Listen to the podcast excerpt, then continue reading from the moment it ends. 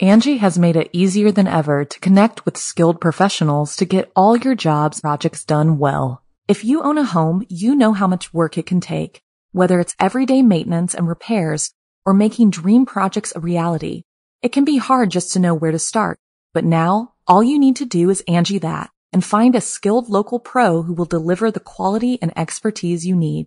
Angi has over 20 years of home service experience and they've combined it with new tools to simplify the whole process.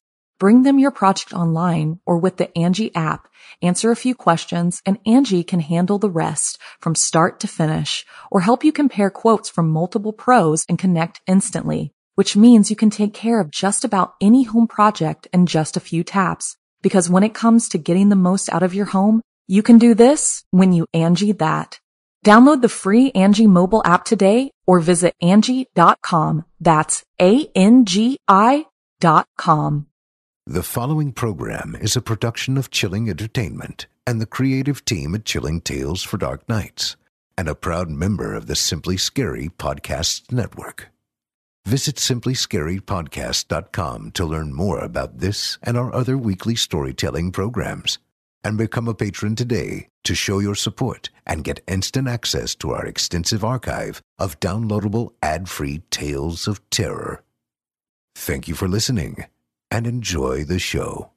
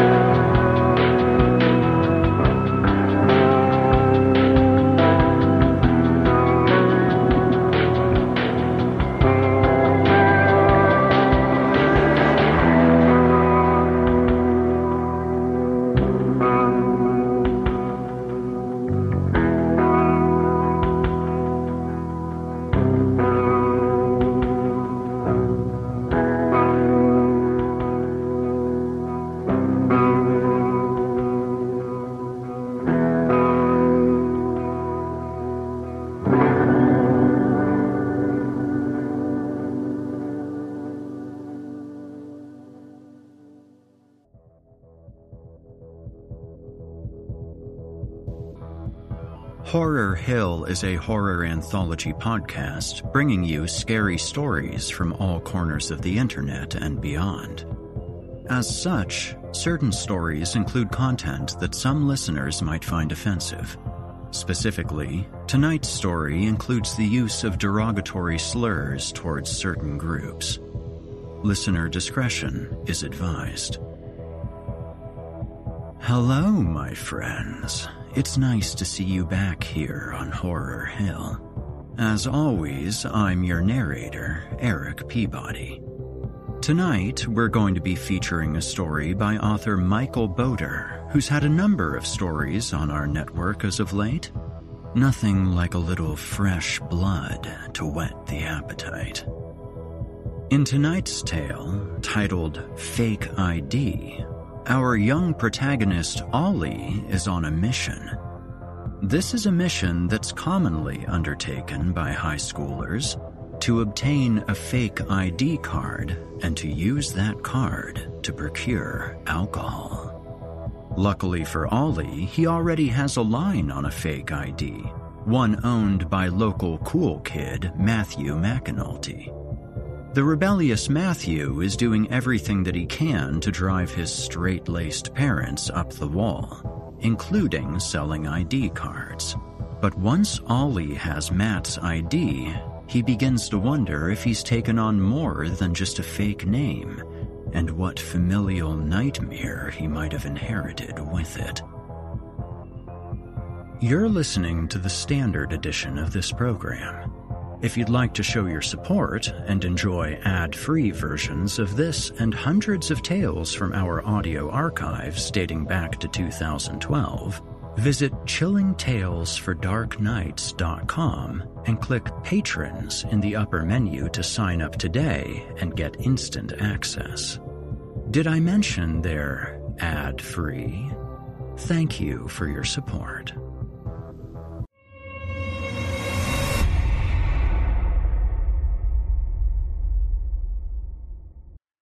And now, from author Michael Botur, I present Fake ID. 1. I meet Matt McAnulty under the willow tree by the science block out the back of school. The branches drizzle droplets around us like a screen of freezing rain. It's a Friday afternoon, just us and an ocean of wet grass and a sky bruised with cold rain. Start of the weekend, pretty much. Everyone's gone off to their cabins and cottages and penthouse suites to get the fuck away from school. Me? I'm staying right here and getting lit. I don't care how cold it is. I've dressed up special. I'm scoring me a sweet ass fake ID, and I'm gonna get me some cans of Cody's bourbon and coke and relax, yo. Be drunk in the alleyway by dinner time if everything goes to plan. My parents run my life like a prison, plus everyone at school thinks I'm a noob. I need to get out. Need some electricity in my gray Friday. I need a new life. Matt McAnulty isn't up on my vibe, even though it was his original idea to push this fake ID on me. He's a senior, 18, ancient compared to me. He's seen a lot. He wants to take my desperate money quick, then say something mean and slink away. He's cold and cautious and disappointed on the best of days, and today, his jaw is like a hunk of wood. No chewing, no swallowing, his eyes are unblinking balls of white glass. I guess he's wary because he comes from a vanilla home and both his parents are like neurosurgeons that teach at the medical school. Or they were before his dad got forced out or whatever.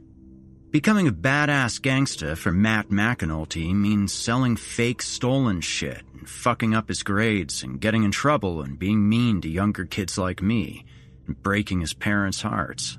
He's working on it fucks up with your faggy ass clothes. I've got a white church shirt on and a tie, the only tie I could find. It's got Snoopy and Woodstock on it. Thought I'd, you know, look like I'm old and stuff. Make it easier to get the alcohol bought, know what I'm saying? I pressed two $20 bills into his hand for my fake ID. He 180s, moves under the darkest bough of the willow tree, turning his back completely, counts the cash while I shiver and stamp my feet. Finally, Matt McAnulty spins back around, holds out a little rectangle of plastic, and I take his driver's license. He'll tell the feds it's stolen and get a replacement, easy peasy.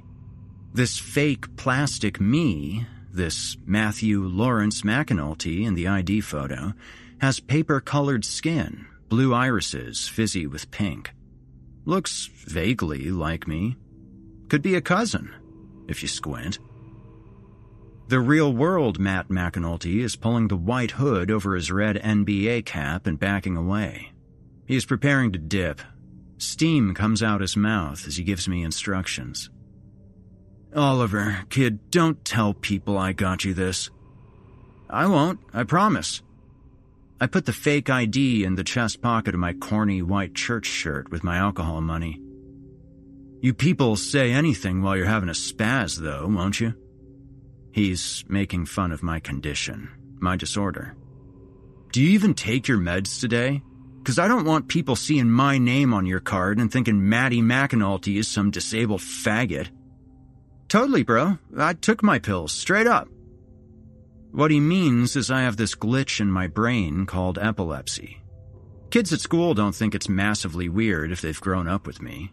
People just think having epilepsy is the equivalent of having jug handle ears or something.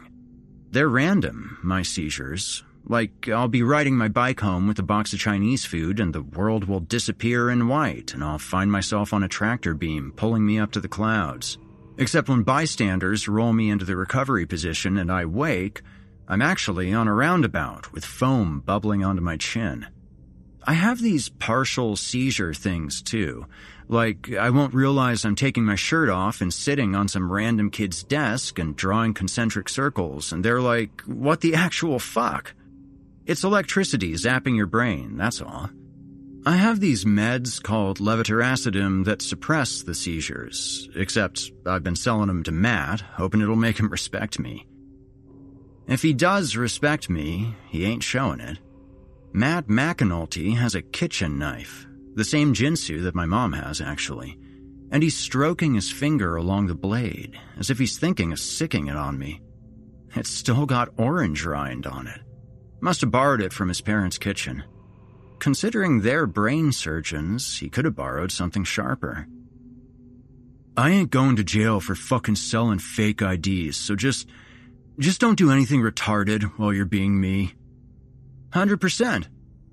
Promise? I promise, man.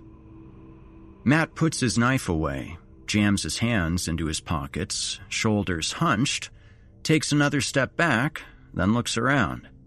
He wants something from me before he goes.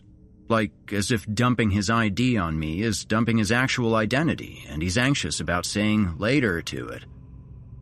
Just like off the record and shit, what does it, you know, feel like? Oh, my epilepsy? Thanks for asking, Matt. Um, I I guess it's like this glowing white fire, so bright that it like rubs out everything. Like that Batman eraser you biffed at me that time? Then I wake up on the ground with a sore neck. Your muscles tense up real bad. Matt's jaw still doesn't move. He shifts away a few feet, leaves a trail in the dewy grass. There's partial ones too, where it's like I can see that my body's doing spastic stuff, but I don't control it, I tell him. My old man's into that neuro shit, so I don't know, bro. He'd love to get his hands on you. He pulls his white Ecko hood up further. The hoodie looks brand new. His rich surgeon parents must have paid for the threads. He fiddles with his hood one last time, pulling it down, and takes a quick side to side glance to see if anybody will notice him being nice to a loser. Your seizures are your temporal lobe fucking up. Problems in your hippocampus, because that's like your control switchboard. He spits, grinds the spit with the toe of his puffy skate shoe. Brain stuff, G. It's just dinner table talk where I come from, know what I'm saying? You want me to come to your house for dinner, Matt? What? Shit, no. You don't want to meet my family, nigga. Anything happens with your fake ID. He begins, then searches for the ideal words. He's about to tell me he'll be there for me. Just give him a text and he'll back me up.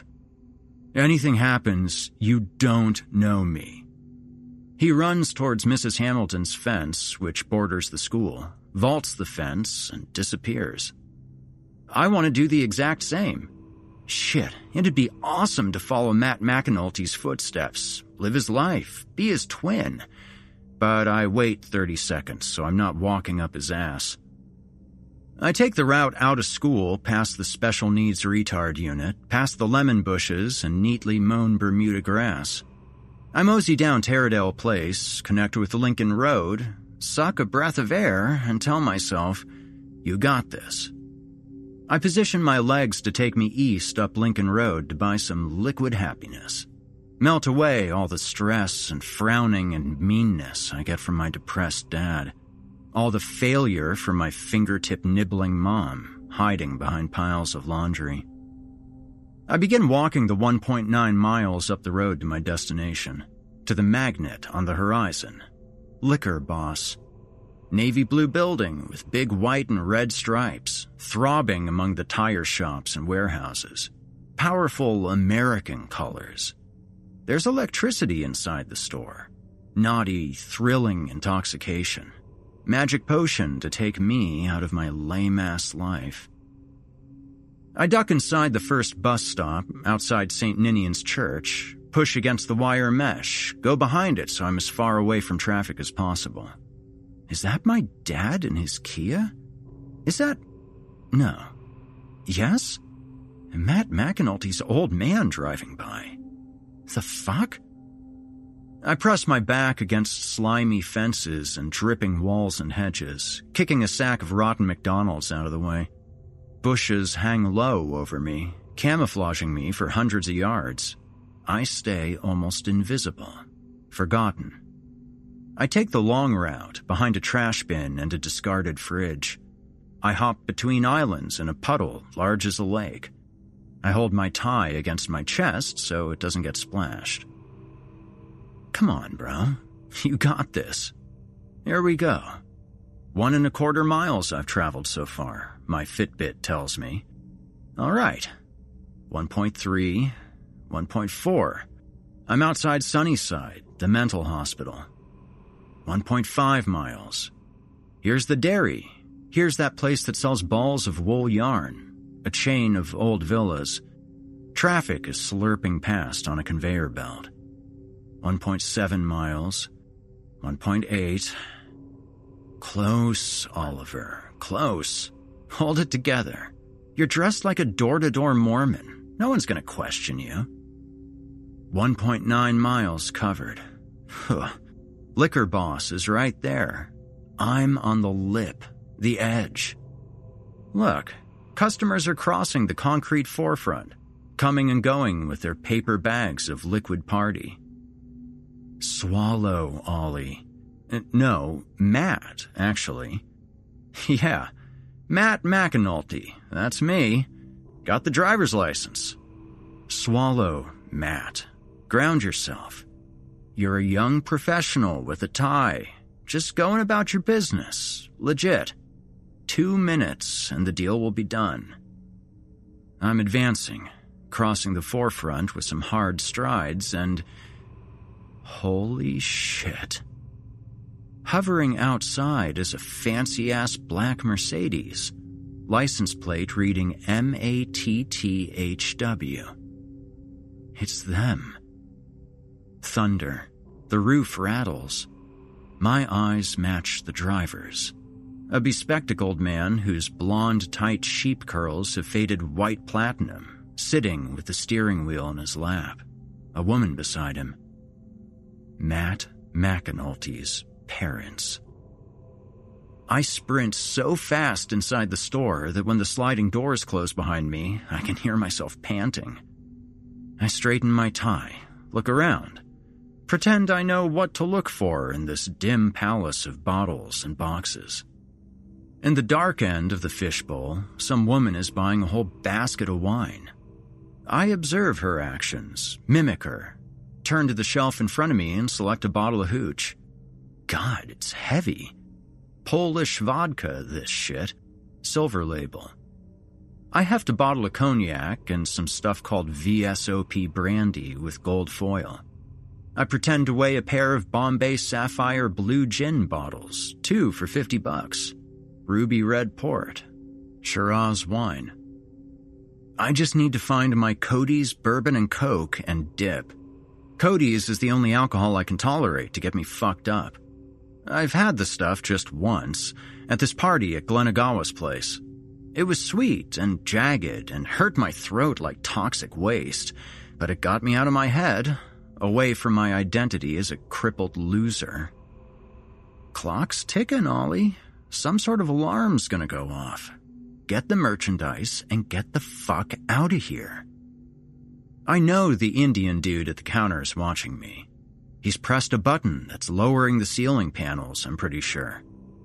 I searched the last few shelves. Merlot, no. Absinthe, looks poisonous. Creme liqueur, Scotch whiskey, Irish whiskey. You are looking for something in particular, sir? I'm staring directly into a name tag which says Aruneshwar. He sidled up beside me. Above the name tag is the face of a student looking dude who can't be much older than Matt McAnulty. Big round pumpkin head on a pencil neck.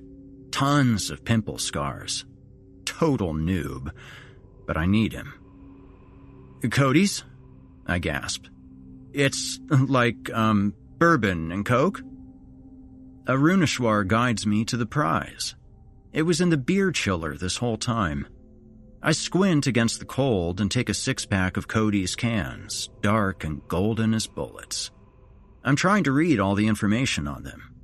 Aruneshwar tells me there's a discount plus a free t shirt if I buy a case of 24. I almost say yes, except I'm down to my last 20 bucks. Plus, I have no way to carry that much alcohol around. He leads me to the register. I'm positive he's going to handcuff me to the counter and then call the cops. I slide a $20 bill across the divide. He looks at the cash like it's a dead fish. You are having ID, sir? I swallow. Dry throat. Search my right pocket. Nothing. I search the left and my back pockets. I. I thought I had. Forgive for me saying to you, sir, but this is in your. Aruneshwar is tapping his breast. He's telling me to check my white chest pocket. The dude's right. My church shirt is so thin and flimsy you can see the ID from outer space. I slide it across the counter. He picks it up, almost sniffing it. I'm Matt, a voice blurts. My voice. Fuck. I didn't tell my body to say that. Matt's identity is taking over. Having you a good night, Matt, Aruneshwar says, smiling, and takes my 20 and hands me back $4 change. The glass doors slide apart. I'm baptized in the air outside. I can breathe again. I'm in heaven. Where to go now? Back to school, yeah. The retard block is the nicest place to hang. I can play with the plastic trucks and wood blocks while I drink my six gold cans. Lie down in the sandpit when I get too drunk. Think about how I'm like Anne Frank or something, and everyone's mean to me, and they'll regret it when I'm gone. Maybe I'll leave a diary. Under the overhang, I hear thunder stomping the earth. Birds scatter, flapping for somewhere sheltered, but it's cool. It's an omen. It's the world clearing its throat to say it's ready for me. Old Ollie reborn as Gangsta Matt, hard drinker. I step out from under the overhang at the liquor store, scope the street, and take a single step back towards school. I'm blocked immediately. The Mercedes drifts in front of me. They were undercover, the people inside. Feds, narcs, without a doubt. A man who looks like Matt McAnulty plus 30 years, drained, baked, bleached, tired hair with filaments of silver, reaches from the driver's seat to the back and opens a back seat door. Hop in, son. Before I can tell them that I'm not their son, or ask how they think they know me, or swear I'm just a faithful missionary going door to door, I'm trapped. Apartments.com has more pet friendly rental listings than anywhere else. So, finding the perfect place is easier than ever, and so is finally moving in together. Just the two of you. It's a big step. Lots of new responsibilities, lots of adjustments. Most likely, they'll wake you up at odd hours to go to the bathroom, and you'll most definitely find yourself in trouble coming home late for dinner. They might even unroll all your toilet paper next time. It's just what happens when you two find a new place together. But you're not doing it because you feel like it. No, you're doing it because you love them, because they're family. And that's why Apartments.com has the most pet friendly rental listings on the internet so that you and your furry family can find the perfect new place together. Apartments.com the place to find a pet friendly place. Angi has made it easier than ever to connect with skilled professionals to get all your jobs projects done well. If you own a home, you know how much work it can take, whether it's everyday maintenance and repairs or making dream projects a reality. It can be hard just to know where to start, but now all you need to do is Angi that and find a skilled local pro who will deliver the quality and expertise you need. Angi has over 20 years of home service experience, and they've combined it with new tools to simplify the whole process. Bring them your project online or with the Angi app, answer a few questions, and Angi can handle the rest from start to finish or help you compare quotes from multiple pros and connect instantly, which means you can take care of just about any home project in just a few taps. Because when it comes to getting the most out of your home, you can do this when you Angi that. Download the free Angi mobile app today or visit Angi.com. That's A-N-G-I dot com. Two. two grown ups in the front Matt's dad driving, Matt's mom with her hands in her lap, admiring the view as the car hoovers up Lincoln Road, sucking each wet yard under the front. I bury myself in the velvety upholstered darkness in the back, clutching my precious cans as if I could possibly come up with some explanation for the alcohol. They're driving me to the police station. I guarantee it. They'll frisk me. My fake ID will get me in a shitload of trouble. My life is totally fucked. Except they're super mega nice. Teeth and shiny lips and eyes creased with joy as they give me a lift home. They're bursting with conversation and asking me what heat setting I'd like the air conditioning on, and it's making me awkward as fuck. I'm nervously half listening to Matt's dad talk about the roadworks and when the council are going to trim those poplar trees brushing against the power lines. Then he's going on about his career and how much he loves my dear Lynn, and how they fell for each other at medical school and shit. So that was us. Married her on the spot, give or take three years of angst. Matt's dad is going. Pretty damn cheerful for a dude who apparently lost his job at the university hospital for malpractice or something.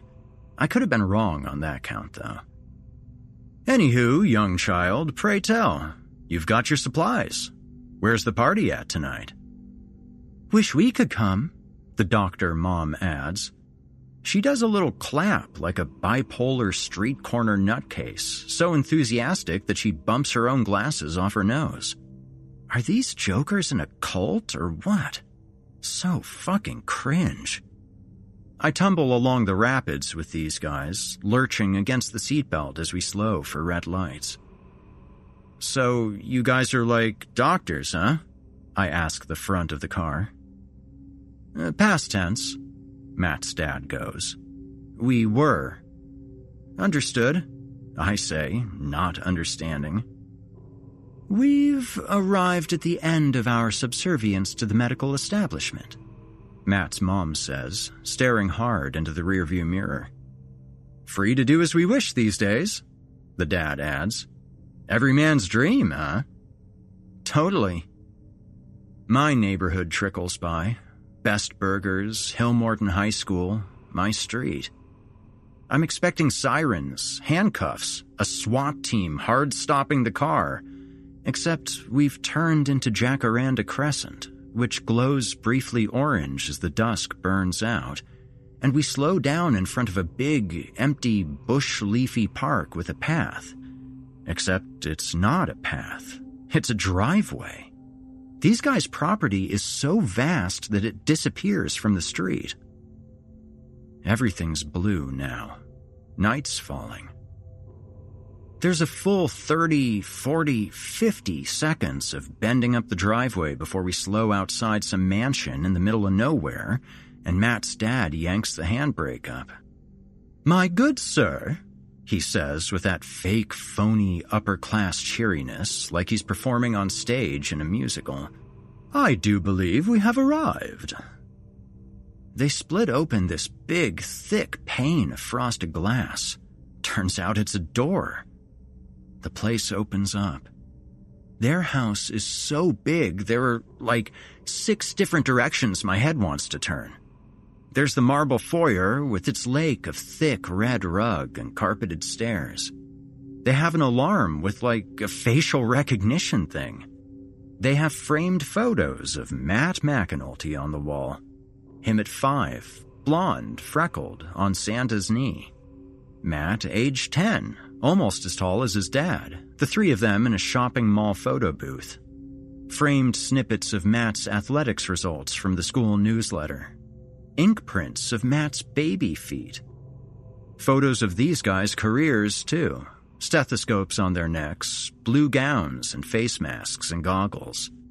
A picture of Matt's dad graduating, robed in black. A picture of Matt's mom with some medically type people in front of the Chicago Opera House. A photo of Mrs. McAnulty shaking Barack Obama's hand, even. They seal the door behind me. It feels final, like the outside's never coming back. My dick has retreated up into my stomach. Where the chandelier light doesn't reach, the house is black. Matt's mom's hands land on my shoulders. Soft fingers. I realize the mom is short and dark, almost black, like Indian, maybe. She can't be Matt's birth mom. Maybe the dad killed Matt's mom early on or something. She has black hair, eyebrows like dark smudges, but she's got nice bulgy curves, and I like the way her hips bump into me as she licks her finger and wipes some goo off my forehead. Dinner's ready and waiting, my love. She tugs me through this room with paintings all over the wall and into a kitchen with copper pots dangling over an island. They've left the oven going while they've been out, cruising for kids, picking up random dudes like me. And Mr. McAnulty is rising from floor to island, putting down another steaming tray of gold with his oven mitts. The dude's put an apron on. His spectacles fog up. There are glasses of wine in these guys' hands all of a sudden, and they're smiling down like angels. Makes sense, because I've arrived in heaven. The island is overflowing with golden, salty, fried, crispy deliciousness fingers of steam swirling into the blackness of the ceiling. In front of me is a dish of chicken nuggets, a pan of beer battered fries, a platter of epic, mouth drooly fried chicken. Tater tots, chicken tenders, barbecue sauce, Thousand Island dressing, sweet chili sauce, and oh my god, literally, you can't be serious. Mini corn dogs, my favorite. I eat like an octopus, reaching across with my right arm while my left snakes under it. Two sides of my body, each at work. I'm filling a white plate with brown crispiness while at the same time I'm pulling the deliciousness directly into my mouth to get as many calories down me as quickly as I can. Thank heaven, God, Buddha, the Jewish God, whoever, man. At home, this would be like eight different treats across six months. I'm wiping my mouth and accepting the knife and fork that Mrs. McAnulty's handing me when I finally catch my breath and go, Sorry, you guys, just hungry is all. My folks kinda don't remember to save dinner for me sometimes because they're breaking up and stuff. Don't apologize, son. Sorry, Mrs. Hush now, it's Lynn or Dr. Lin. Sorry, Dr. Lin. Here, let me help you with that. Doctor's orders, I insist. She's talking about my alcohol. While I've been stuffing myself, I've been clutching my cans of sweet bourbon. The bag's really crumpled and the cans are close to falling out. Mr. McAnulty's squeezing my shoulder and I'm yielding. I'm letting go. I'm coming undone and my precious cargo is sliding into his soft, warm dad hands. About those drinks of yours, he begins. My mouth goes dry. I'm about to get massively told off. Detention, getting grounded, cops, juvie. Anything could happen. It's beer o'clock, huh? The world unpauses, and instead of narking on me, Matt's dad cracks a can open with strong fingers and pours the stinky Coke into a glass. It fizzes and reeks like a recycling bin. You've earned this. Un assassin petit? Breaking a pill in half and sprinkling the contents into my drink. He has the orange half of a digestible pill casing in his right hand, the white half in his left. His wife leans into him, caressing him and staring down like they're admiring a new Labrador. Apparently, I'm the fucking Labrador. Drink up, Mr. McAnulty goes, lifting my glass to my lips. Mrs. McAnulty rubs my throat as they perform their two person act, and I'm so woozy I don't even notice the drink disappear down me. After shoving more food behind my teeth, I realize I'm drunk, drunk off just one sip. I've been standing half off my stool, leaning over the fried food, but I'm getting dizzy and fat, and full and heavy, and the stool pulls me down, and everything's weighing too heavily for me to stand up and fight gravity. I got epilepsy, I blurt. My words are meltier than usual, like my lips are heavy. Sorry, just thought I should say. We know, the mom goes, beaming down, her eyes half closed with contentment, like she's drifting off to sleep. We've done our research. You're truly special, child. Ever heard of Roger Sperry, son? No? Uh, Was it Sperry, son? We'll talk once you wake up, Mrs. McAnulty says, tiptoeing out of the kitchen. I'll fetch you a pillow, child. I reach for chicken nugget. It recedes into infinity, like it's caught in two mirrors facing each other. They catch me as I fall towards the tiles. Four surgeon's hands, firm, caring. I can feel uh, marshmallowy cotton absorb my head as they shove a pillow under. Night, night. 3. Dr. Sperry was the best mentor a young man could ask for when I was just getting started at medical school. Well before you were a twinkle in your father's eye, I expect. There are thick black tendrils around my hands and forearms. The tendrils flex and pull and tighten when I wriggle. My butt screams. I'm sitting on something hard and my spine wants to shift, but can't. Chair with rails. Dining table. Soft lighting. As I look around, the colors dribble like a picture on a broken TV screen. I'm on acid, I think, or drunk, or having a fever. We're in some lounge parlor in front of a fireplace, a room with books and some dinnerware in a dresser. I'm sitting up straight. I can sense the kitchen behind, though I'm facing away. I'm tied up in front of Matt McAnulty's smiling, angelically lit parents. Their faces melt, detach, float around like balloons, then find their place again. Found was that Dr. Sperry was the first to identify the corpus callosum as the region of the brain dividing the left from the right hemisphere, which was, of course, monumentally influential. Wouldn't you agree, honey? I mean, his work really did shape the course of both of our careers. Without it, you'd have one brain, Mrs. McAnulty says. But you don't. You have two, child. I have two childs? Mr. McAnulty turns his head away, laughs, returns. This is challenging for you. Frankly, I don't even know why I'm telling you the history of. I suppose it's because our son never listens to us. I think I'm sick. Silence.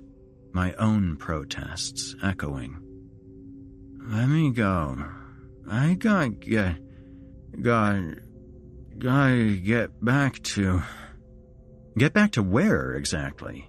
You're in no state to go home, drunk as a skunk, unintelligible, frankly. Mrs. McAnulty crosses her arms and crumples her face. Shame on you, Matthew, really. If you'd cast your attention this way, Mr. McAnulty's eyes are wide with delight. I promised I'd regale you with the saga of one Dr. Roger Sperry. I want to go home. I try to move my forearms. The tape feels stronger than ever. My neck aches. Please, Please, let me. let me go. Now, I met the man who was to become my mentor when he was close to retirement. We're talking 1982, 83. But back in the 1960s, Roger Sperry, Raj to me, performed experiments to study functional differences between the two hemispheres of the brain. So he really was extremely radical, yeah? Cutting edge, if you will. Mr. McAnulty continues. Raj's point of difference was that he became focused on a certain bundle of neurons people had long ago named the corpus callosum, and what Sperry, he related this in the most enthralling lectures, to which mine pale in comparison. What Sperry, dear chap, did was he severed the corpus callosum in cats and monkeys to study the function of each side of the brain, you see, as any of us would. Two faces of Mrs. McAnulty detach from the walls on the left and right side of her. They float through the black kitchen, past a dresser of fancy dishes, past the espresso machine and the vase of plastic roses, and the two faces re enter the room and settle on the front of Mrs. McAnulty. It's the split brain. That's what Raji articulated, she tells me. It's having two independent brains in your head. Two. Do you see? The split brain enables mammals to memorize double the information. Mr. McAnulty goes, looking at me hard. His jokes are gone. Surely you see how significant his advances were, son. A visionary he was. Mrs. McAnulty is preparing cups of tea now, setting saucers and teaspoons in a sugar bowl on a tray. Hoot hoot. We're on train tracks.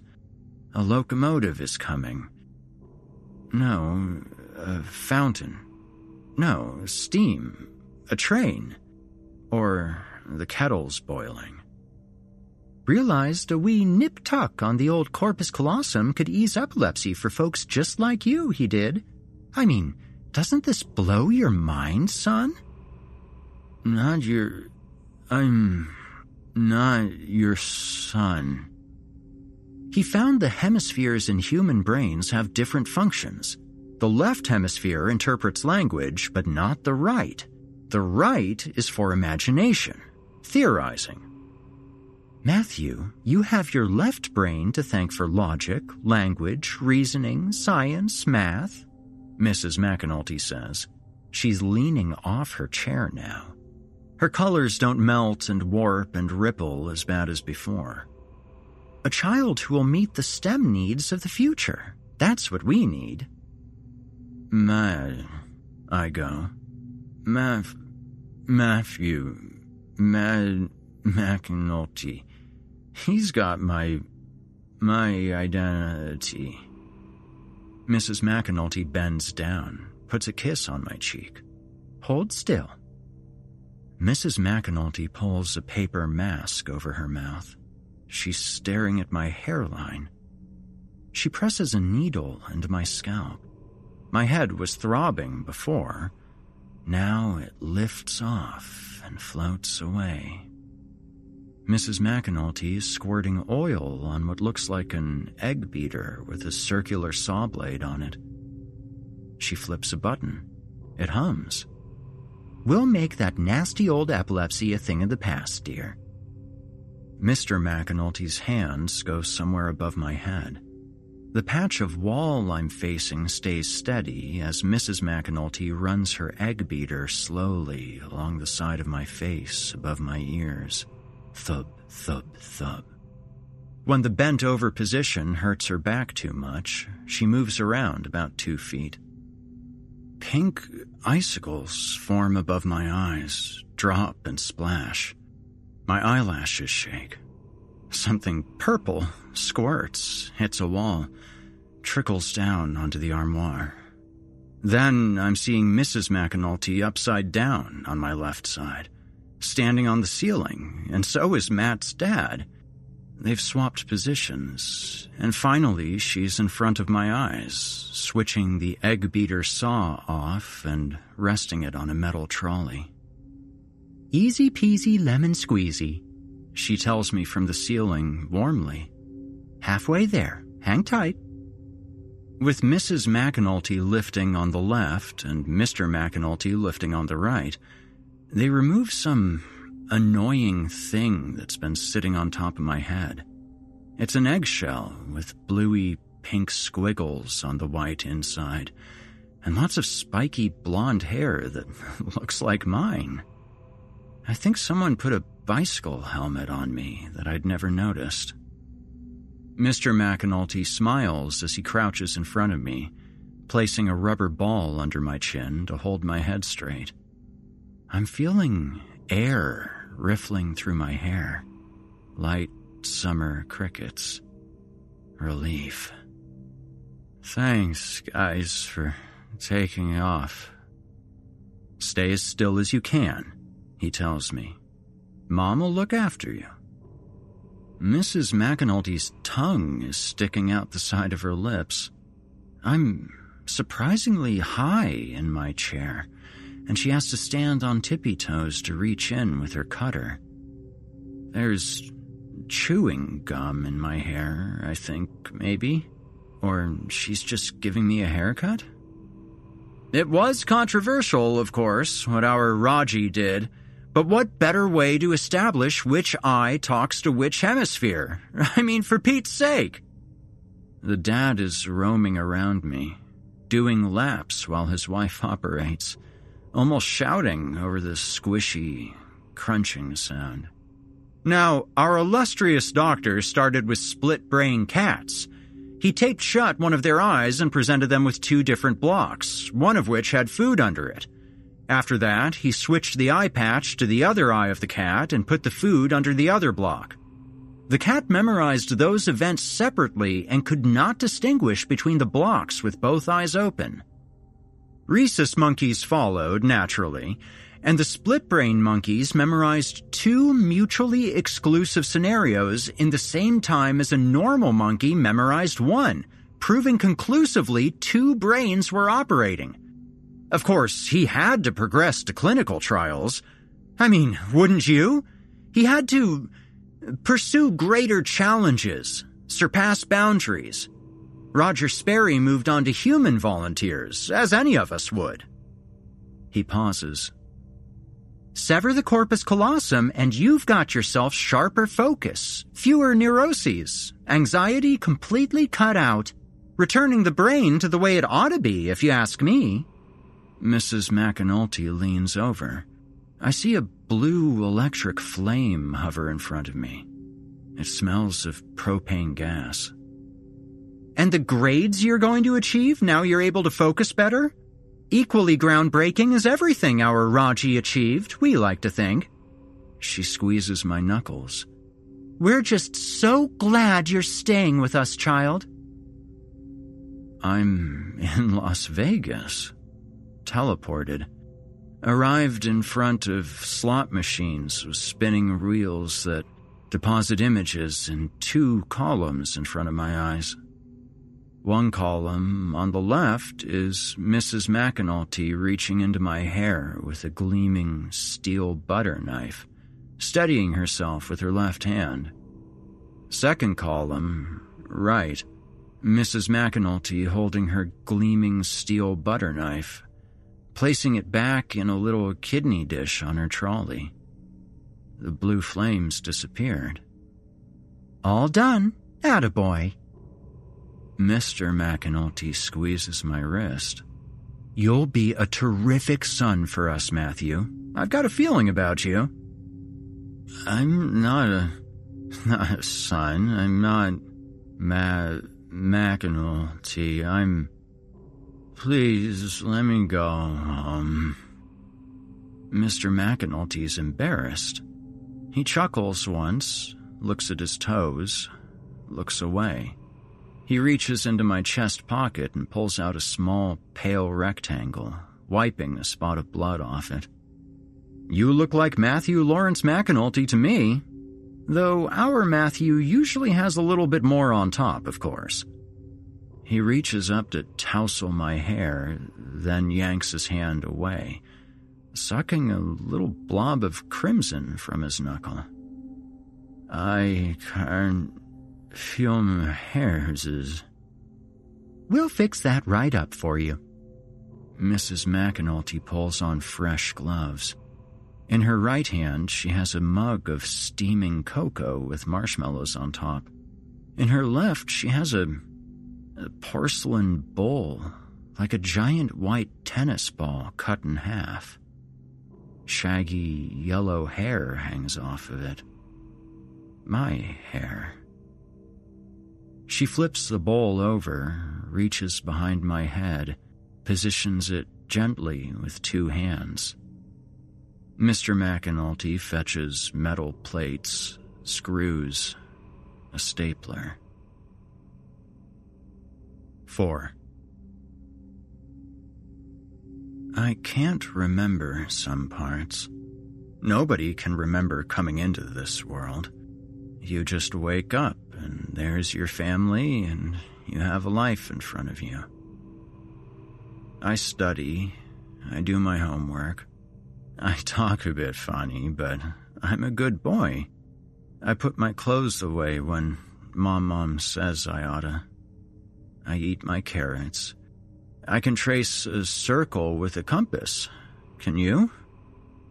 My hand is seven inches long from top middle finger to bottom of my wrist. What about you? I'm not allowed to go out and play with friends. Don't need 'em anyway. A boy's best friend's supposed to be his mom and dad. This kid, though, this pale grumpy looking kid stops around at my house to pick up some clothes. He has cool, puffy shoes and a cool tattoo on his neck. Looks kind of familiar. I reckon I've seen someone just like him in a photo pinned to the fridge. As he carries out his clothes, he looks at me with my hovering spoonful of Froot Loops, shakes his head, walks out. Mom Mom says he's going apartment hunting. Needs a small microwave oven, a cordless phone, some Ethernet cable, a box of Mom Mom's groceries. Mom Mom talks to him on the porch. She leans in to give him a kiss and a hug, but she leaves a distance between their feet. Not too close, he ain't family. My dad plays catch with me in the yard. He can hit a softball to the moon. Can your dad do that? He rustles my hair like he's wiping a window clean. What about your dad? I like my name. My name is Matthew. Matthew McAnulty. I'm safe in my room. Did you know? Mom, Mom, and Daddy trust me to study. Don't need a curfew. Don't need to take medicals. Sometimes, when night is falling, my daddy takes me down to the park and pushes me on the swing. We walk past the bulletin board outside the shop. There's a missing child ad for this kid Oliver, who's about my age. The posters whited out, bleached by sun, old news. I feel sorry for his mom. I don't think the kid's coming back.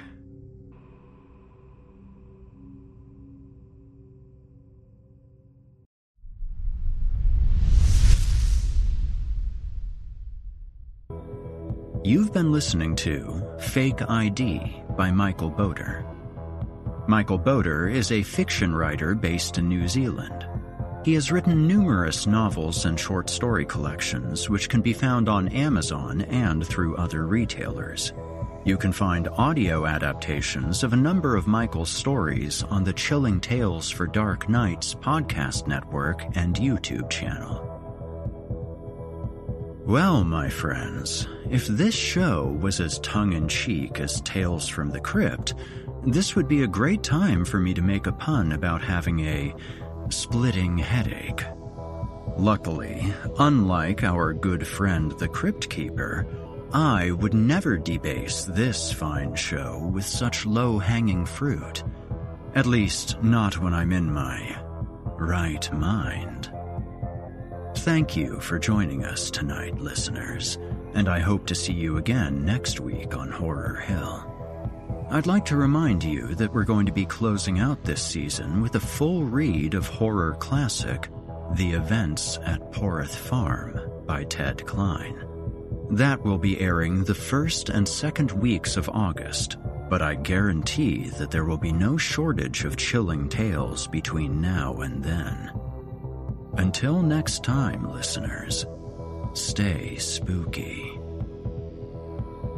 If you enjoyed what you've heard on today's program, please take a moment to stop by our iTunes page or wherever else you listen to your favorite podcasts and leave us a five star review and a kind word. It makes a huge difference and would mean a lot to me.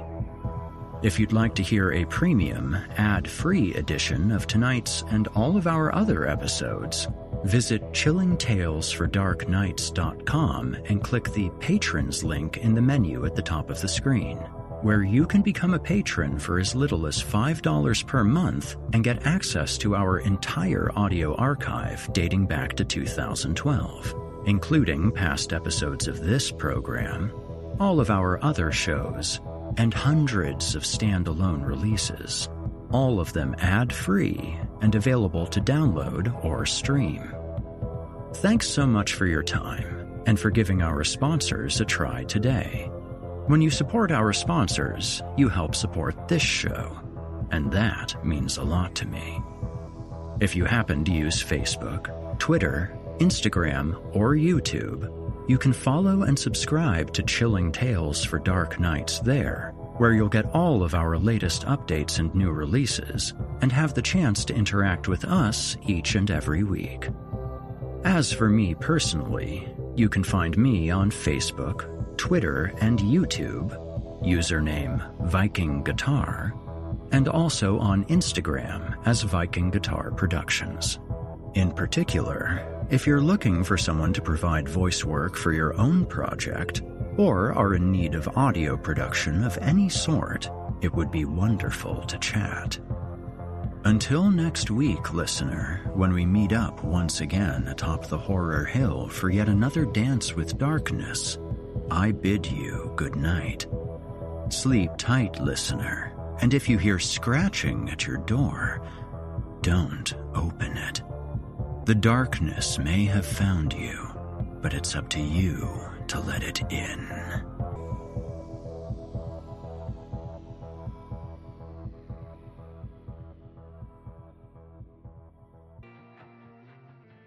You've been listening to the Horror Hill Podcast, a production of Chilling Entertainment and the creative team at Chilling Tales for Dark Nights, and a proud member of the Simply Scary Podcast Network.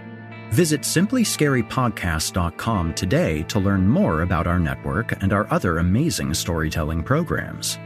Tonight's episode was hosted by, and its featured tale performed by, yours truly, Erik Peabody.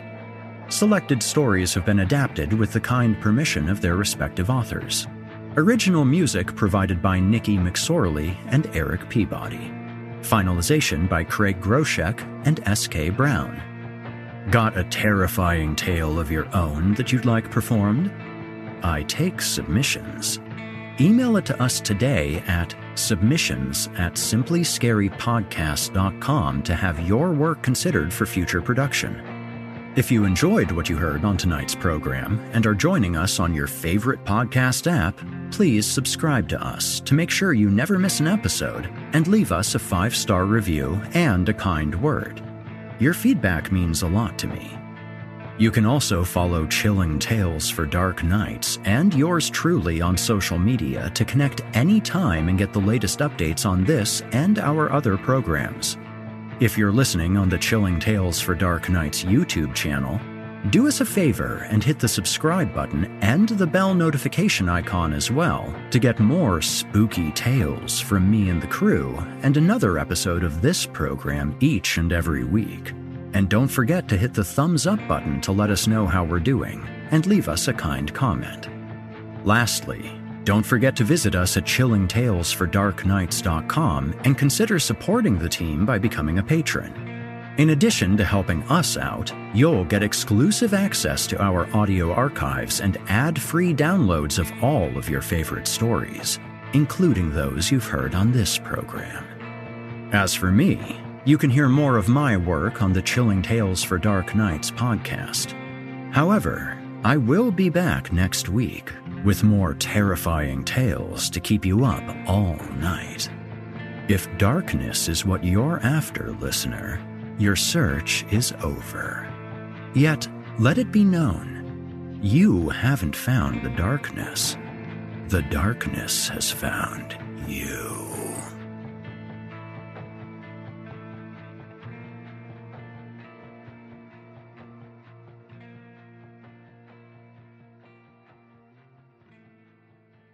Angi has made it easier than ever to connect with skilled professionals to get all your jobs projects done well. If you own a home, you know how much work it can take, whether it's everyday maintenance and repairs or making dream projects a reality.